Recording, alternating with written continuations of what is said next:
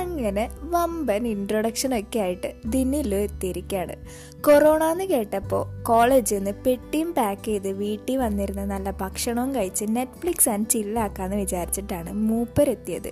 പക്ഷെ അതുപോലൊന്നല്ല നടന്നത്.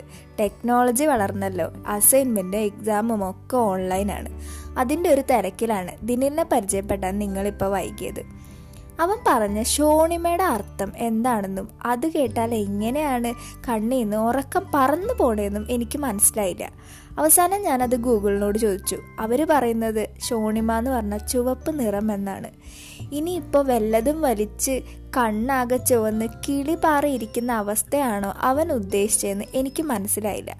എന്തായാലും ദിനിലെത്തി നമുക്കിനി വഴിയെ കാണാം. കുറേ വിശേഷങ്ങളൊക്കെ ആയിട്ട്. കാത്തിരിക്കാം. എന്തായാലും ദിനിലിന്റെ തള്ളു കഥകൾക്ക് കാത്തിരിക്കുന്നതിന്റെ ഇടയ്ക്ക് എനിക്ക് നിങ്ങളോട് കുറച്ച് കാര്യങ്ങൾ പറയാനുണ്ട്. ഈ അടുത്ത് അതായത് ഒരു മൂന്ന് ദിവസം മുമ്പ് വിശാഖപട്ടണത്ത് വെച്ച് നടന്ന ഒരു ഗ്യാസ് ലീക്ക് ട്രാജഡിയെ പറ്റി നിങ്ങളെല്ലാവരും വായിച്ചിട്ടുണ്ടാവും. വായിച്ചിട്ടില്ലെങ്കിൽ അത്യാവശ്യം കേട്ടിട്ടെങ്കിലും ഉണ്ടാവും. പതിനൊന്നോളം പേര് മരിക്കുകയും അത് കഴിഞ്ഞ് ആയിരത്തോളം പേര് ഇതുമായി ബന്ധപ്പെട്ട് ആശുപത്രിയിലാവുകയും ചെയ്തു.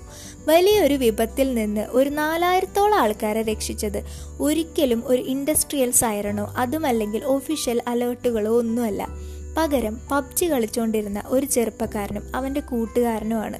പണ്ട് പബ്ജി കളിച്ചിരുന്നവരോട് എനിക്ക് ഒരു ബഹുമാനം ഉണ്ടായിരുന്നില്ല. അവർക്ക് ചുറ്റിലുള്ളതൊന്നും കാണാൻ പറ്റില്ല എന്നാണ് ഞാൻ വിചാരിച്ചിരുന്നത്. പക്ഷെ കാണാനും പറ്റും നല്ലോണം ശ്വസിക്കാനും പറ്റുമെന്ന് ഇത് കഴിഞ്ഞപ്പോൾ എനിക്ക് മനസ്സിലായി. അതും കഴിഞ്ഞ് ഞാൻ ഫോൺ എടുത്ത് നോക്കിയപ്പോൾ ദ വീക്കിന്റെ ഒരു ആർട്ടിക്കിളിന്റെ ഹെഡ്ലൈൻ ഇങ്ങനെയായിരുന്നു.